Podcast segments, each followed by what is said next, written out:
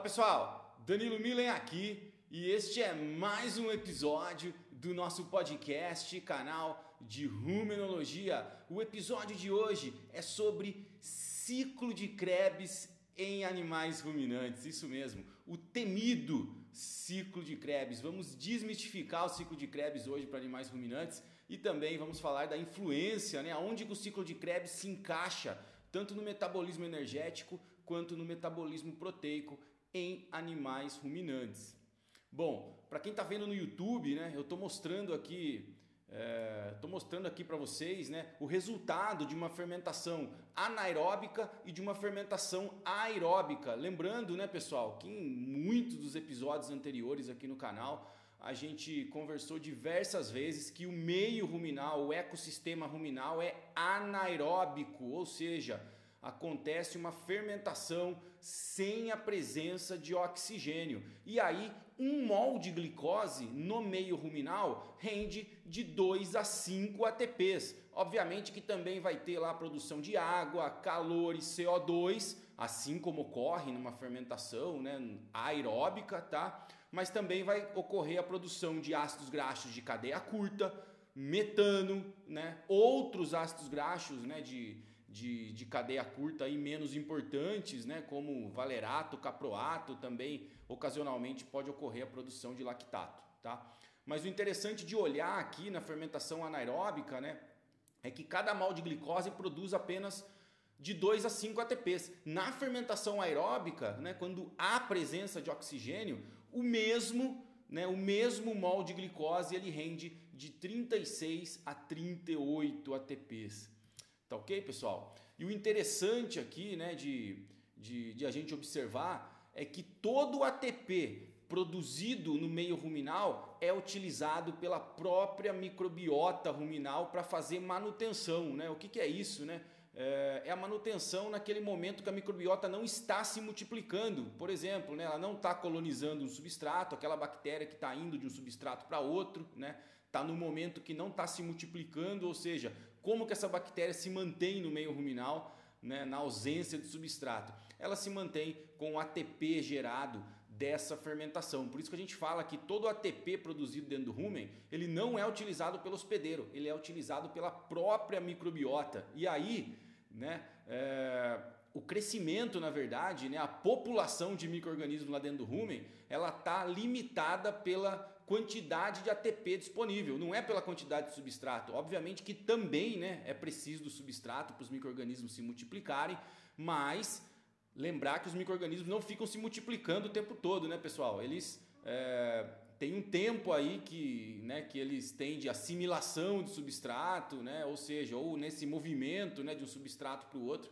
Então eles precisam de ATP para se manter lá dentro do rumen e como cada mol de glicose rende menos ATP, essa concentração de ATP no meio ruminal acaba limitando, né, o crescimento microbiano. Tá ok? Muito bom. Então a gente já sabe que quando a gente fala de ciclo de Krebs, né, tem que haver presença de oxigênio. Então, com base em tudo que eu disse, né, a gente pode assumir que dentro do meio ruminal não tem ciclo de Krebs, ok? Então no meio lá do rumen, né, na hora que qualquer carboidrato é degradado, seja açúcares, amido, celulose ou hemicelulose, né? Todos eles, quando são degradados, ou seja, quebrados em de polissacarídeos até monossacarídeos, todos eles no final das contas vão render glicose, tá ok? E aí cada mol de glicose fermentado no meio ruminal vai render aí de 2 a 5 ATPs, tá? Em suma, o meio ruminal, então, né, como a gente aprende na escola, né, via glicolítica, ciclo de Krebs e depois cadeia respiratória, o meio ruminal tem apenas a via glicolítica. Então, dentro do rumen não há ciclo de Krebs e nem cadeia respiratória. Esse é o primeiro ponto, tá ok? No entanto, eu preciso ressaltar, principalmente para o pessoal que está na universidade ainda, né, ressaltar que o hospedeiro, o animal ruminante, tá? Esse sim, né? Ele no animal, no organismo do animal, com exceção do rumen, ocorre via glicolítica, ciclo de Krebs e também cadeia respiratória, né? Muitos de vocês devem estar pensando como, né, que isso ocorre, né? Em vários episódios anteriores aqui, a gente conversou que o propionato, que é um dos ácidos graxos produzidos no meio ruminal, ele vai lá para o fígado e o fígado transforma, né, esse propionato em glicose por meio de um processo chamado neoglicogênese, tá ok? Então o propionato é transformado em glicose no fígado e o fígado então libera essa glicose para a corrente sanguínea do hospedeiro, ou seja, do animal ruminante. E aí essa glicose pode entrar aí, né, em qualquer célula do organismo do animal ruminante e então sofrer a sua via glicolítica ou fosforilação oxidativa e, consequentemente, ser queimado aí, né, no ciclo de ser queimada, no ciclo de Krebs e também passar pela cadeia respiratória. Tá legal, pessoal? Então, primeiro ponto, não tem ciclo de Krebs no meio ruminal. Tá? Bioquimicamente, né, o ciclo de Krebs, né, que a gente aprende lá na escola, né, é esse que eu estou mostrando para vocês, né, quem está no YouTube está vendo uma via glicolítica, o ciclo de Krebs, né, mostrado aí, né, nessa foto aí bem legal, tá? Então, o que a gente precisa para ter ciclo de Krebs? Precisa ter mitocôndria, né, pessoal? Então, como a gente aprendeu lá na escola, no cursinho, né, ou no primeiro ano da faculdade em bioquímica, né, depois da via glicolítica, né, a via glicolítica acaba quando? Quando há a formação de dois piruvatos, né? Aí o piruvato entra na mitocôndria e aí começa o processo de transformação de piruvato em acetil-CoA e, consequentemente, né, esse acetil-CoA vai para o ciclo de Krebs. E aí, lá embaixo, aqui nessa figura, eu estou mostrando para vocês a sequência de eventos no ciclo de Krebs, né? O acetil-CoA junta com o oxaloacetato, vai formar citrato, alfa-cetoglutarato, succinil-CoA e daí por diante, tá ok? No entanto, é bom lembrar que, para ocorrer ciclo de Krebs, é necessária a presença de oxigênio, ou seja, no rumen não tem oxigênio, ok? Outra coisa que não acontece no meio ruminal, né? As bactérias, né, que são, né, os micro-organismos aí predominantes no meio ruminal, elas são procariontes, ou seja, as bactérias, gente, não tem mitocôndrias, né? Então não tem como uma bactéria fazer uma fermentação, nem que ela quisesse, né, fazer uma fermentação aeróbica, né, e fazer com que, né, essa glicose se transformasse em piruvato e esse piruvato entrasse na mitocôndria, tá ok? Bactéria não tem mitocôndria, né? Se a gente lembra lá de biologia celular, né, a bactéria, por ser um organismo procarionte, ela tem núcleo totalmente desorganizado, né? Ela tem muito ribossomo, né, para síntese proteica, mas faltam diversas organelas, entre elas a mitocôndria, tá? Então não seria possível, né, fazer essa fermentação aeróbica no rumen porque precisa de mitocôndria. Alguém pode perguntar: ah, mas os protozoários são eucariontes, tem mitocôndria. Beleza, os protozoários estão liberados aí, mas como o rumen não tem presença de oxigênio, tá, a fermentação deles também tem que ser anaeróbica, tá ok, pessoal? Ou seja, a última coisa que acontece, né, no meio ruminal, que é semelhante, né, ao organismo do hospedeiro, é via glicolítica e a conversão então do piruvato aí em acetil-CoA ou em oxaloacetato, tá ok? Então a glicose vem lá, né, na via glicolítica, tem 5 fases, né, de preparação e 5 fases de pagamento, a via glicolítica, tá ok? E no final dela, uma glicose rende 2 piruvatos. E aí esse piruvato tem 2 caminhos a seguir: ou ele é transformado em acetil-CoA, ou ele é transformado em oxaloacetato, tá ok? Bom, no ciclo de Krebs, propriamente dito, a gente já sabe o que acontece, né? Para onde que ele vai, né? Ele vai lá, os dois se juntam, forma citrato, alfa-cetoglutarato, como eu já disse. Agora, dentro do meio ruminal, né, eu quero que vocês olhem esse slide aqui que é muito legal, né, tá, é um slide mais aproximado, né, em relação ao slide anterior. Vocês veem ali o piruvato entrando lá em cima, né, o piruvato se transforma em acetil-CoA e também esse piruvato ele pode ser transformado em oxaloacetato, né, saem 2 flechas aí do piruvato, né, uma em direção ao acetil-CoA e outra em direção ao oxaloacetato, tá? Então, isso mostra, né, o ciclo de Krebs aí bem, né, bem ampliado, né, e toda a volta que ele faz aí, desde citrato, isocitrato, alfa-cetoglutarato e tudo mais, até o ciclo se fechar. Esse é o processo normal que ocorre no hospedeiro, tá ok? Dentro do rumen não é possível nem o acetil-CoA, nem o oxaloacetato serem transformados em citrato, exatamente porque não tem oxigênio disponível.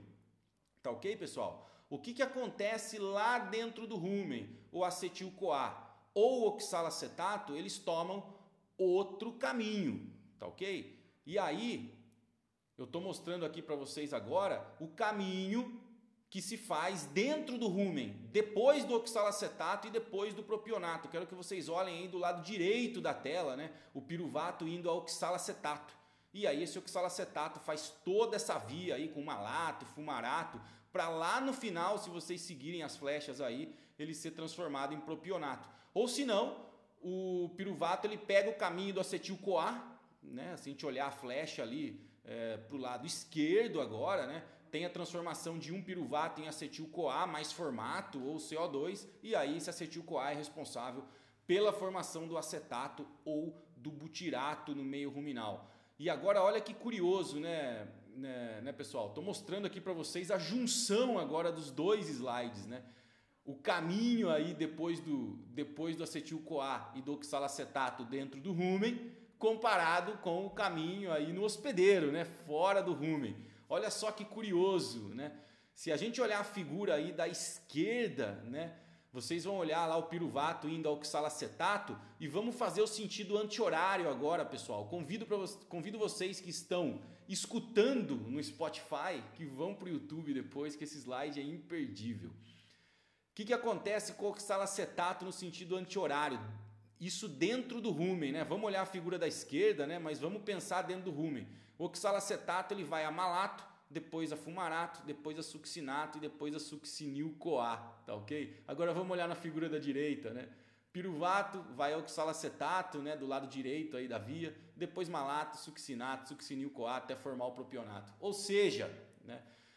A via de produção do propionato dentro do rúmen, que é o precursor da glicose nos ruminantes, é como se ele passasse, né, essa produção de propionato por um ciclo de Krebs incompleto. Muito bacana, né, pessoal? Então, olha lá de novo, ó. Glicose fosforilou na via glicolítica, virou piruvato. Se o piruvato tomar o caminho do oxaloacetato, ele faz como se fosse um ciclo de Krebs inverso até o succinil-CoA. Agora olhem na figura da esquerda, né? Marcados em roxo aí, o lilás, né? O piruvato sendo transformado em oxaloacetato, e então depois amalato, fumarato, succinato e succinil-CoA.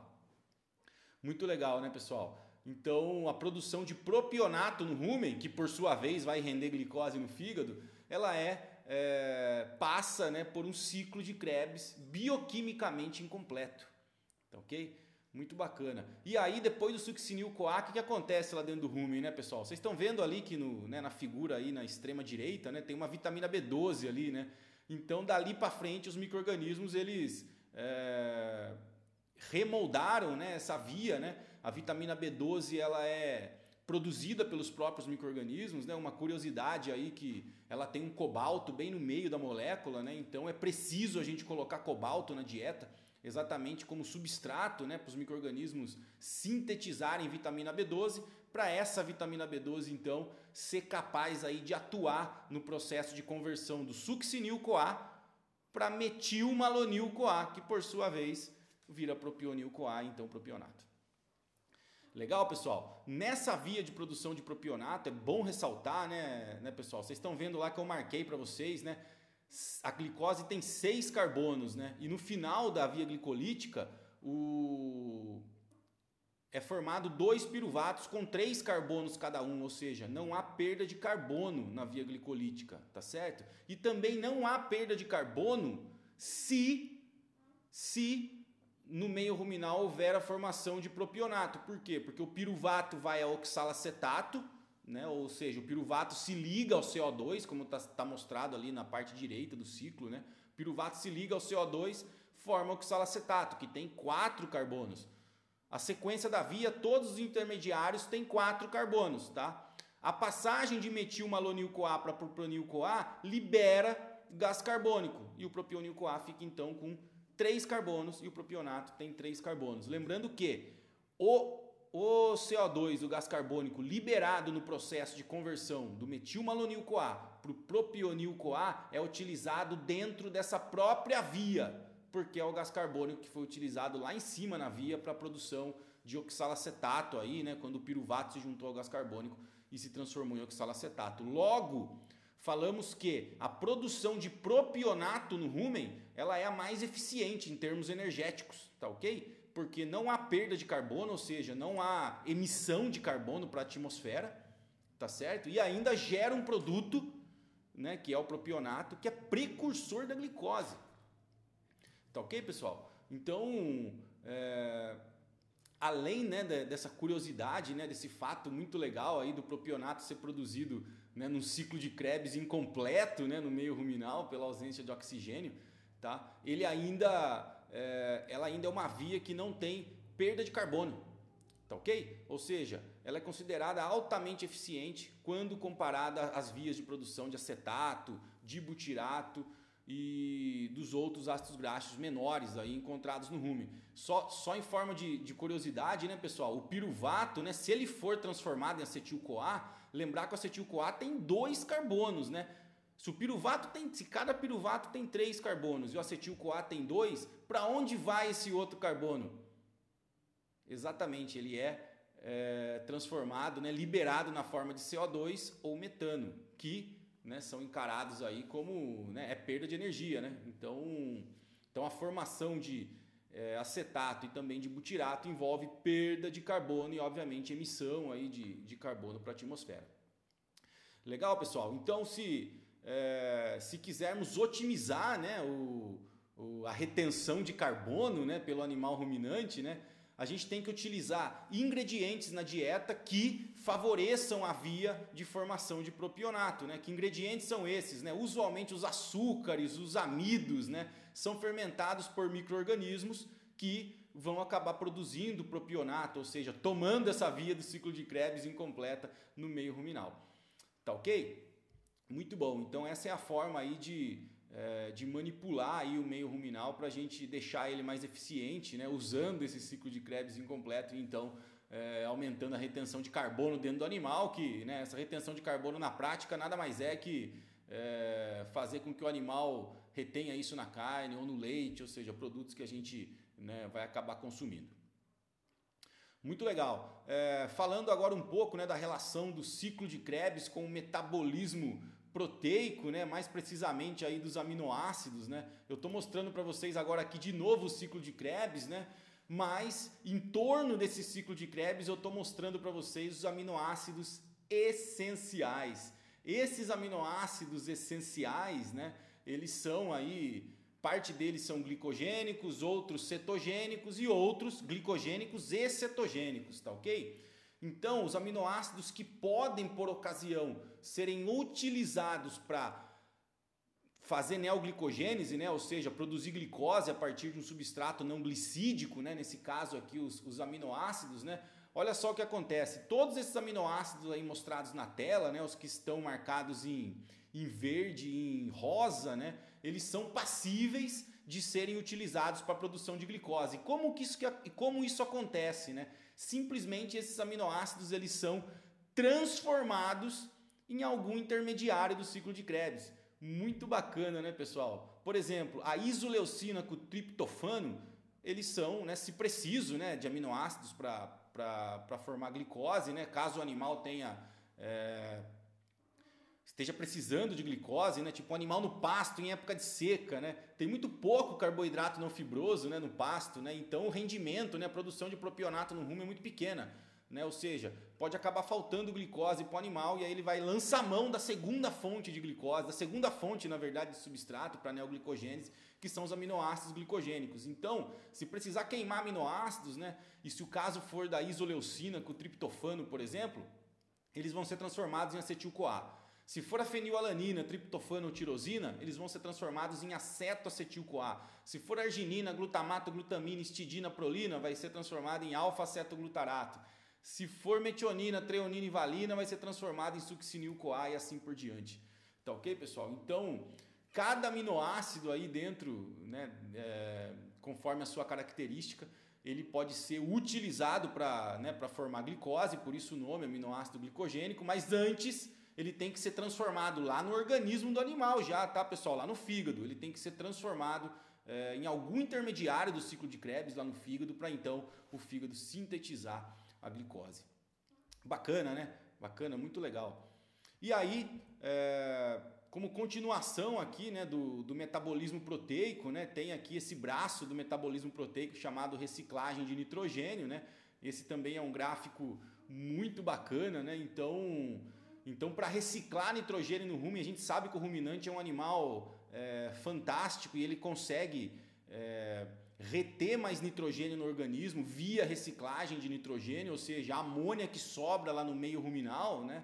Ela pode ser, na verdade, ela vai, né? Ela passa pela parede do rumen, vai lá para o fígado, né? Só se tiver um excesso muito grande de amônia, o fígado decide mandar, né? Transformar essa amônia em ureia e então essa ureia é mandada lá para os rins excretada. Caso o animal ainda estiver precisando de nitrogênio, principalmente para fazer fermentação, o fígado não manda essa ureia recém-convertida para o rim, vai mandar de volta para a corrente sanguínea, que por sua vez vai ou cruzar a parede do rumen, né? Vai entrar, né? Essa ureia vai cruzar a parede do rumen, ou ela vai voltar via saliva, tá ok? Esse é o processo simples aí de reciclagem de nitrogênio, tá? Mas para ocorrer o processo de reciclagem, o que precisa acontecer, né, pessoal? Vocês estão vendo que o ciclo da ureia, que está bem no meio dessa figura, ele está acoplado com quem? Com o ciclo de Krebs, meu Deus do céu, o ciclo de Krebs participa, né, de quase todo o metabolismo do hospedeiro e ainda participa de forma incompleta no metabolismo ruminal. Muito bacana.